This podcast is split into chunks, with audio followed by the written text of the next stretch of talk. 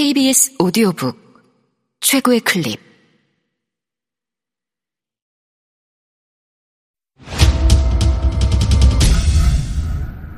KBS 오디오북.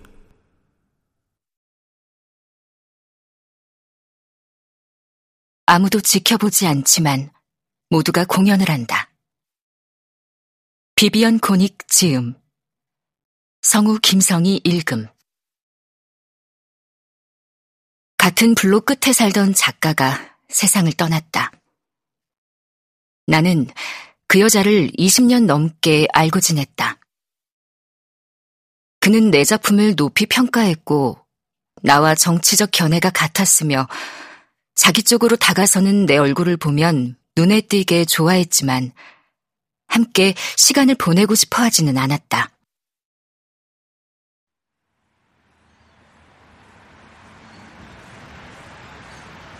우리는 거리에서 우연히 마주치곤 했다.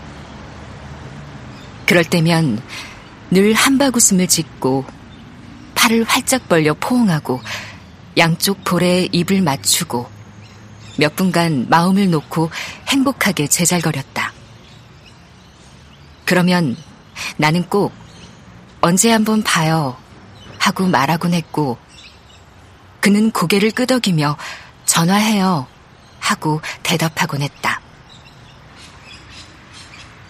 내가 전화를 하면 그는 양해를 구하며 자기가 나중에 다시 전화하겠다고 했지만 그런 일은 없었다.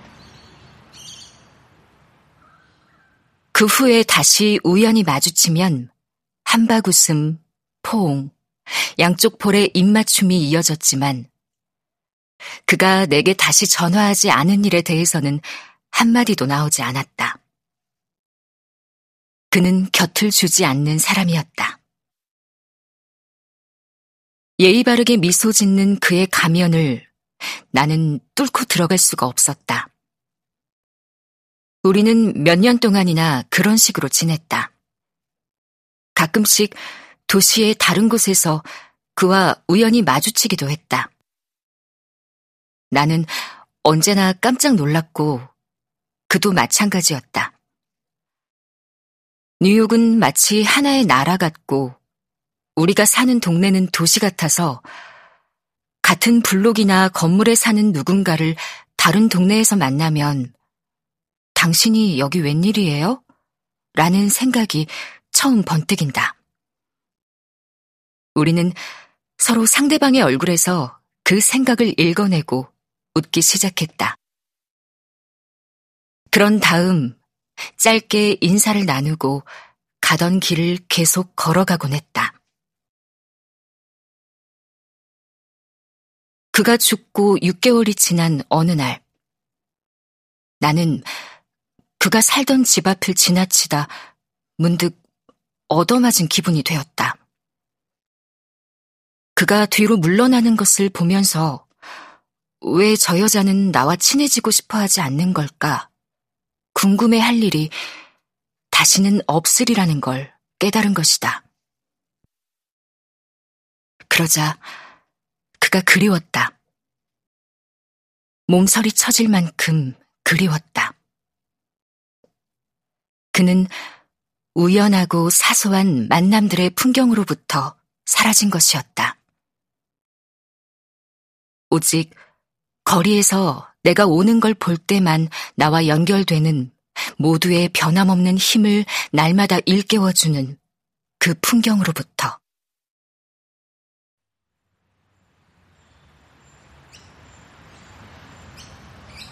(7월의) 어느 날 오후 두 남자가 38번가의 한 건물에 기대 서 있었다. 둘 다 대머리에 입에는 시가를 물고 목줄을 맨 작은 개를 한 마리씩 데리고 있었다.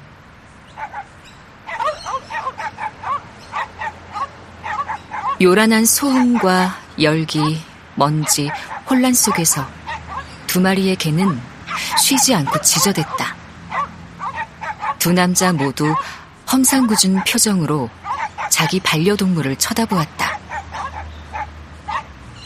왈왈, 그만 좀 짖지 못해? 한 남자가 화난 목소리로 말했다. 왈왈. 그래, 계속 짖어라. 다른 남자가 부드럽게 말했다. 나는 웃음을 터뜨렸다. 고개를 들어 나를 본 두 남자가 씩 웃었다. 그들 얼굴에 만족스러움이 번졌다. 그들은 공연을 했고 나는 그 공연을 선물로 받은 것이다. 혼돈 속에서 그냥 증발해 버렸을지도 모를 그 주고받음에 내 웃음이 형태를 부여해 주었다. 사람들의 시선이 조금 덜 위협적으로 느껴졌다. 나는 그 거리가 꽤 자주 나를 위한 작품을 끝없이 이어지는 사건들 속에서 내가 꺼내보고 또 꺼내보는 반짝이는 경험의 빛을 탄생시킨다는 걸 깨달았다. 거리는 내가 혼자서는 할 수 없는 일을 내게 해준다.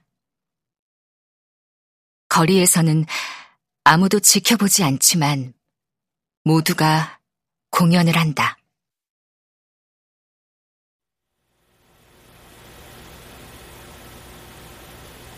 그 여름 또 다른 어느 날 오후에 나는 부엌 싱크대 앞에 서서 싱크대에 딸린 뭔가 문제가 있는 부품을 수도꼭지 안쪽에 고정시키려고 안간힘을 쓰고 있었다. 결국 나는 건물 관리인을 불렀다. 그는 고개를 저었다.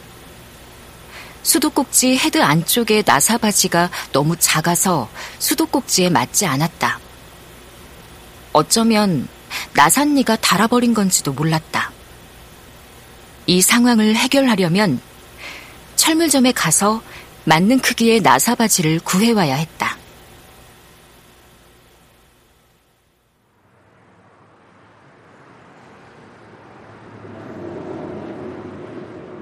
나는 수도꼭지와 헤드를 가지고 그리니치 에비뉴를 걸어 내려가면서 관리인이 구해오라고 한 게 정확히 뭔지 기억하려고 무진 애를 썼다. 그건 내가 모르는 단어였고 제대로 알아들었는지 확실하지 않았다. 갑자기 불안이, 엄청난 불안이 밀려왔다. 필요한 물건을 얻을 수 없으리라는 생각이 들었다. 수도꼭지 헤드를 다시는 쓰지 못하게 될 것 같았다.